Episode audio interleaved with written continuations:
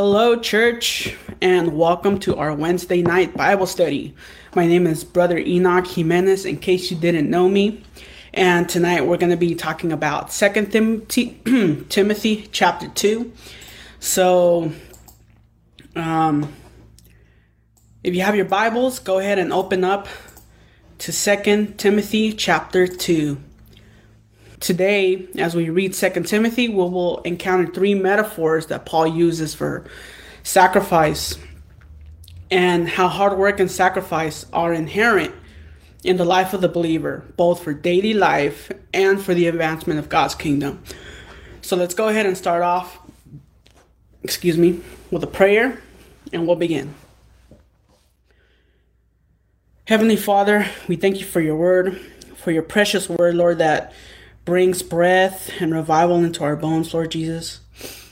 I ask that you, through your Holy Spirit and through your word, speak to us today, show us clarity, and speak to us what you want us to hear, Lord. We praise you, we give you all honor and all glory.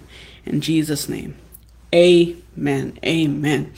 All right, all right, church. So, as we learned last week, this is Paul's final and arguably his most personal letter. He wrote it from yet another time in prison, and it is addressed to Paul's co worker and protege Timothy. So in chapter 1, we learned last week that Paul thanked God for Lois and Eunice, uh, who immersed Timothy in the scriptures. Now, due to this, Timothy had a strong foundation for his faith. And so Paul offers a challenge to Timothy to not be ashamed of the gospel or of Paul. so we see this in chapter 1, verse 8 Do not be ashamed of the testimony, testimony of our Lord, nor of me in prison, but share in suffering for the gospel. Now, the reason Paul needs to emphasize this is because of the negative stigma caused uh, many of Paul's co workers in ministry to doubt Paul's calling. And so in, Paul, uh, in Timothy, Paul mentions two names Phygelus, I hope I'm pronouncing that correctly, and Hermogenes. And so these two people deserted Paul because they were ashamed that he was now an accused criminal, according to the Romans, and they probably knew that he was likely to be executed. So Paul asked Timothy to reject any fear and come visit him in prison. Now, Paul knows that this request could put Timothy at a big risk. And so, in the opening verse of chapter 2, Paul reminds Timothy that God's grace is the source of power for the believer and that Timothy should be strengthened by it. And so, after this, Paul offers some metaphors, and let's go ahead and read those metaphors right now. And these will help us to understand what Paul is trying to say here. So, chapter 2, right now we're going to read verses 1 through 13. And the word of the Lord says, according to the English Standard Version, says this You then, my child, be strengthened by the grace that is in Christ Jesus. And what you have heard from me in the presence of many witnesses entrusted to faithful men, who will be able to teach others also. Share in suffering as a good soldier of Christ. So, metaphor number one good soldier of Christ. No soldier gets entangled in civilian pursuits, since his aim is to please the one who enlisted him. An athlete, metaphor number two. An athlete is not crowned unless he competes according to the rules. Think over what I say, for the Lord will give you understanding in everything. Remember Jesus Christ, risen from the dead, the offspring of David, as preached in my gospel, for which I am suffering. Bound with chains as a criminal, but the word of God is not bound. Therefore, I endure everything for the sake of the elect, that they also may obtain the salvation that is in Christ Jesus, with eternal glory. The saying is trustworthy. For if we have died with him, we will also live with him. If we endure, we will also reign with him. If we deny him, he will also deny us. If we are faithful, I mean, if we are faithless, he remains faithful, for he cannot deny himself. Wow, that's awesome. God is faithful all the time. How many of you can testify to that? Amen. All right. So, in the first metaphor, we see the example of a soldier. Paul likens following Jesus to endure hardships as a soldier, and not just any soldier. Look at that adjective before the word soldier, as a good soldier of Christ. Timothy must take the attitude of a soldier who expects to endure hardships for their cause. No good soldier ever gave up simply because some hardship came to them or during a battle. Know, a good soldier has discipline to follow orders and obey his commander. For all of you historians out there, you know, if you remember famous battles, the ones that I remember the most are like the battles of Thermopylae, where 300 Spartans fell, uh, where they waved off nearly a quarter of a million Persians. All these battles were fought by these soldiers that were well disciplined and they stood their ground. And, church, how many of you guys know that we need to be like that too in God's kingdom? When the darts of the enemy, when the spears, when his attacks come towards us, we must stand firm. And how we how do we do that? By following the Lord's commands. And where are the Lord's commands found? Right here, church, in scripture. And who is the commander? Of course, our Lord and Savior Jesus Christ, the commander of all of heaven's armies. Guys remember that in, in Joshua 9 when the angel of the Lord, the angel of the, um, the armies of, of the Lord came down and appeared to Joshua? That's it right there. That's Jesus. That is the commander of all of heaven's armies, and he is our general. Amen. And so when we read scripture daily, not only helps us develop discipline, but it also makes us more aware of who the commander is and what his orders are for us. Amen. Uh, when Paul was writing this, you know, it was also likely that he was chained to a soldier uh, because it was Roman policy that if there was a criminal with either a really bad uh, that committed a really horrendous crime or that had been imprisoned several times, uh, this prisoner will be chained, he will be shackled uh, with a Roman soldier that was on guard. And so Paul knew uh, how a soldier would act, and he, pro- and he he probably saw this as an excellent example of how we also ought to act in God's kingdom. Amen. Now, uh, in verse 5, we have the second metaphor, the second example that Paul uses, and this is the one of an athlete.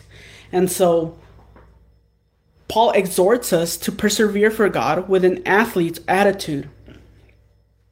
Verse 5 says, An athlete is not crowned unless he competes, excuse me, according to the rules.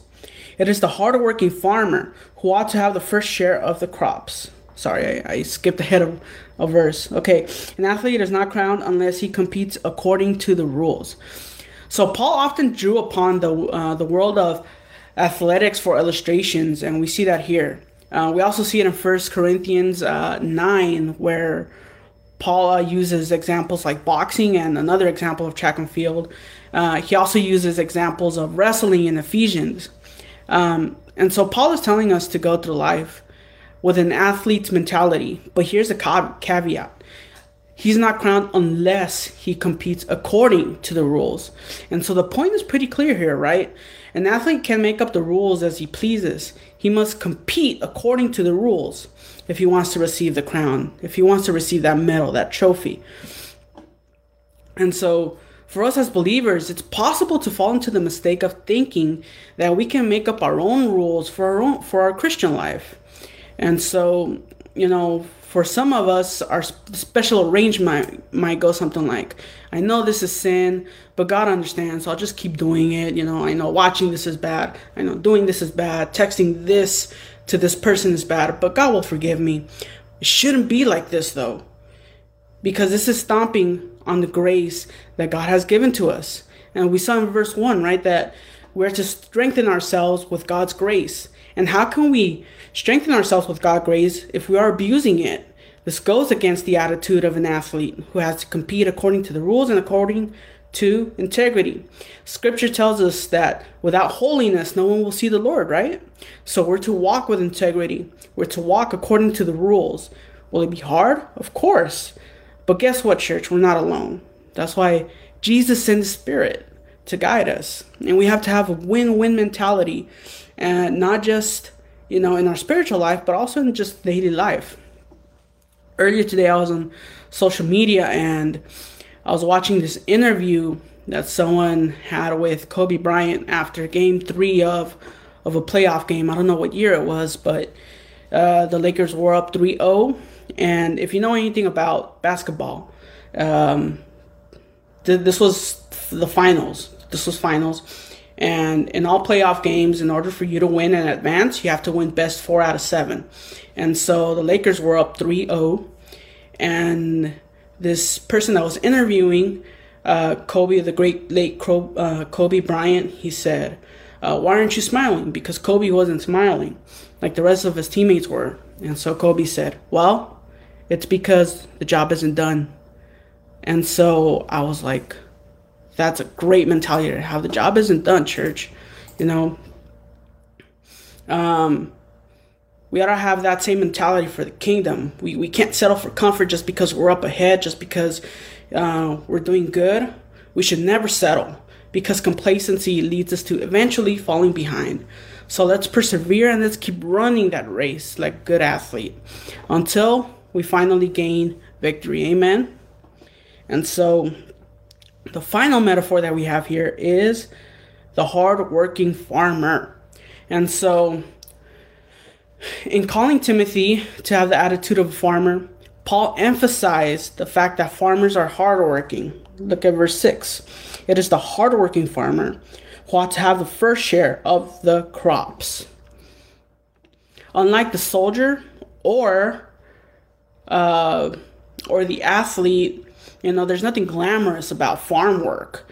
It, it's usually tedious, it's usually boring, it's usually unexcited, and you know, if you, if you think about it, it's like the nation's best farmer really isn't a celebrity, but he must work hard all just the same, right? Paul wasn't just uh, called to ministry, he wasn't just blessed, he wasn't just anointed. Paul was also hardworking.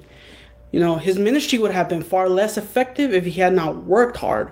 You know, you can be talented, but if you don't have the discipline of a soldier or the dedication of an athlete or a hardworking ethic to achieve something in life, you're unlikely to succeed because talent can only get us so far. You know, our character far outweighs our talent, and so far, and so if our character is lacking, we're never going to be able to continue. You know, if we have that bad work ethic, if we don't have that mentality of an athlete, of a soldier to win, to to continue against all odds, guess what? When the when the storms of life hit, when the enemy throws those darts, it's going to reveal your foundations. And if our foundations aren't centered on Christ, if we don't work hard to get our foundation set on the cornerstone that is Jesus, those waves of life are just going to come crashing on. And we're just going to be washed away with the tide. And so, real, real important, church.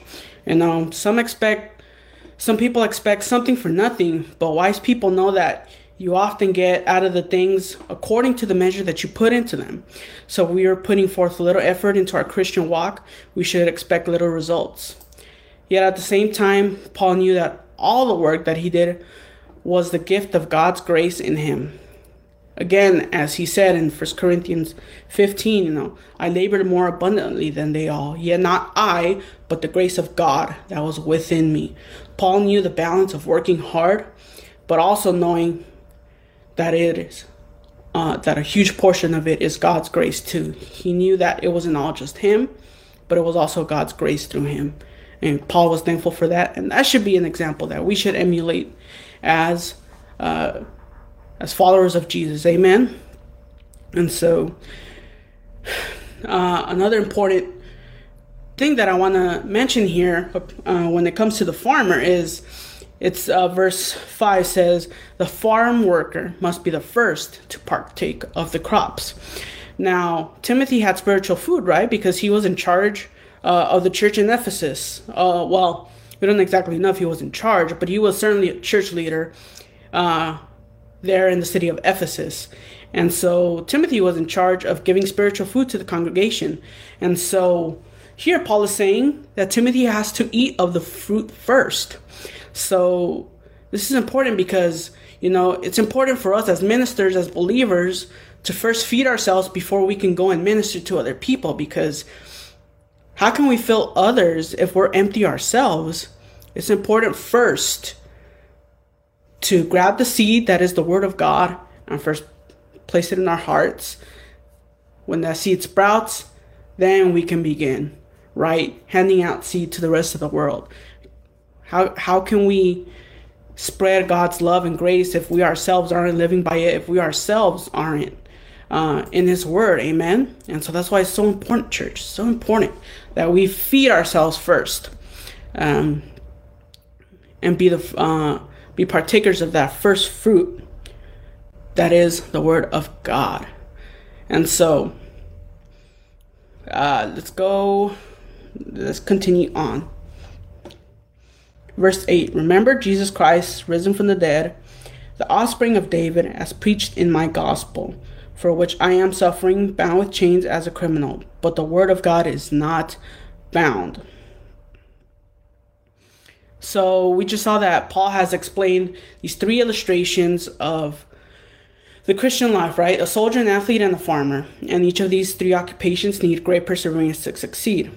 And so the soldier who stops fighting before the battle is never finished and will never see victory. The athlete who stops running before the race ends or cheats during a race will never win or will be disqualified from the race. The farmer who stops working before the harvest is complete will never see the fruit of his crops. And now, after all of this is done, Paul says, May the Lord give you understanding in all these things.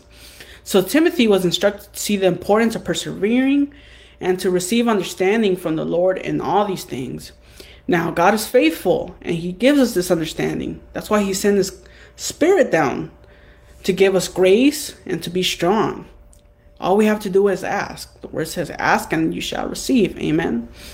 And so, uh, here I want to add this, this awesome quote from one of our early church fathers, St. Augustine. He said, uh, Pray as if everything depended on God, but work as if though everything depended on you. So we must pray for that understanding, but we must also work diligently, diligently. For faith without works is dead, right? James tells us in in his book in chapter 2 that faith without works is dead. And so we cannot stand idly waiting for the world to change. Excuse me, the world changes by example and not and by our hard work, not just our opinions. And so we got to keep moving forward, church, no matter what. Hold steadfast to the truth that is Christ Jesus. Amen. And so, verse 8, that the one I just read, uh, remember that uh, uh, verse 8. So here Paul is, uh, is talking about his life as suffering uh, as one of suffering, right? And so Paul's life was definitely not full of glamour, definitely not full of ease. It brought him a life full of adventures and challenges, this life of following Jesus. And it was all marked by suffering. And so it's a little difficult for us today to imagine Paul's struggles because uh, here in the Western world, and especially in the US, you know, we have freedoms of religion and speech, but Paul had very little of these. And so Consequently, he was in prison several times, but he persisted despite the challenges. Verse let's see look look at what he says in verse 10.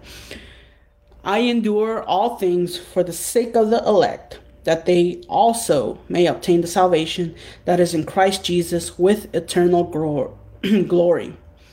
And so Paul's life was not merely spent in getting people rescued in Jesus, but also in seeing them grow and becoming complete in their relationship with Him. So, how many of you know that uh, saving people is only part, it's only half of the mission of the church? It's also to make disciples. Remember the Great Commission? Jesus says, Go into all nations, right? That's one.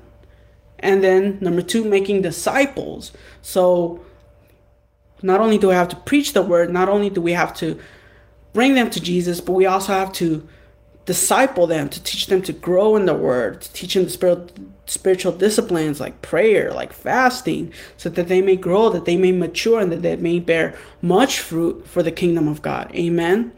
And so this was Paul's joy. So even though he was suffering, even though, you know, trial and trial and trial, Paul counted it all joy because he knew the reward that he was getting. Now let's go on to verse 11 through 13. This is probably one of my favorites here in scripture. If he if we have died with him, we will also live with him. If we endure with him, we will also reign with him. If we deny him, he will deny us. If we are faithless, he remains faithful, for he cannot deny his nature. How many of you are God are thankful for God's faithfulness. Amen. He's always faithful. Always. And he's always just and always merciful. And he always comes through for us. Although not always on our terms. So, what I mean by that? So, while God is faithful, God isn't predictable because God always accomplishes the things that we want, but never in the way that we want them to turn out, or at least seldomly, because when that happens, more often than not, it results us in us thinking that whatever we did was done in our own power, and we forget to thank God for the role He played in that task. We forget about God's grace when we think that we did everything right, because um, we think it was through our own power. But no, God is always faithful, and God always comes through for us, but on His terms, not on our terms. And so that's what I mean by uh, when I say God is faithful. But not always predictable. And so let's continue on. Verse 14. Verse 14 and on. Remind them of these things and charge them before God. Do not quarrel about words, which does no good but only ruins the hearers. Do your best to present yourself to God as one approved, a worker who has no need to be ashamed, rightly handling the word of truth but avoid irreverent babble, for it will lead people into more and more ungodliness, and their talk will spread like gangrene. Among them are Hymenaeus and Philetus, who have swerved from the truth, saying that the resurrection has already happened. They are upsetting the faith of some, but God's firm foundation stands, bearing this seal. The Lord knows those who are his. And let everyone whose names the name of the Lord depart from equity, iniquity. Sorry. Now in the great house there are not only vessels of gold and silver, but also of wood and clay, some for honorable use, some for dishonorable use. Therefore, if anyone cleanses himself from what is dishonorable, he will be a vessel for honorable use, set apart as holy, useful to the master of the house, ready for every good work. So flee youthful passions and pursue righteousness, faith, love, and peace, along with those who call on the Lord from a pure heart. Have nothing to do with foolish, ignorant controversies. You know that they breed quarrels, and the Lord's servants must not be quarrelsome, but kind to everyone, able to teach patiently during e- enduring evil, correcting his opponents with gentleness. May God perhaps grant them repentance leading to a knowledge of the truth, and they may come to their senses and escape from the snare of the devil after being captured by him to do his will. So there's some crazy stuff going on here, right? The church of Ephesus. And so Paul is warning Timothy to be careful against all these people and all these things that are going on in the church. So amongst amongst these are what? One of them is babble. So looks like there there's uh, some gossip going on in that uh, church, some chisme as we say in Spanish, right? Um, and so this isn't this isn't good. Why is it not good? Well, one, not only are you speaking bad and uh, and that's not right, but two, you you can never see a person better than uh, how you talk about them. And so, uh, guess what? If all you're talking about uh, behind Uncle Bob's or Brother Tim's uh, is is bad. The next time that you see him, you're never gonna be able to uh, you're never gonna be able to see him in your mind better than how you're speaking about him. And so it's it's important that we don't do this because The tongue is like, as as uh, James says in the book of James, the tongue is like a little flame, right? It has the potential to ignite a whole forest, and so we must be careful with our words.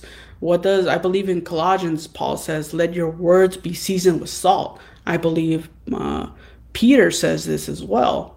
Um, Jesus says, "Be salt and light of the earth." Right? We're to season things with salt and not, um, and not. What metaphor am I looking for here? And not um, destroy. Right? You want to preserve. Salt acts as a preserver too, and so well, when you salt something, you preserve it. But when you don't, it rots. And so that's what we got to be like when we speak. We got to speak life into one another. And so, uh, and so that's uh, that's Second Timothy chapter chapter two, church. Uh, we will end right here, and uh, let's go ahead and uh, end in a word of prayer, and then we'll uh, we'll go through some announcements that we have for this Sunday. Lord, again, we thank you for your word, Lord. We pray that the lessons learned here today would uh, be engraved into our hearts, Lord, so that, as King David said, that we might not sin against you, Lord, and that we might learn to follow you and follow your path more diligently, Lord Jesus, and with more vigor, Lord knowing that you are always good and you are always faithful and always there for us, Father. Again, thank you. Uh, we give you all praise, all honor, all glory in Jesus' name. Amen and amen.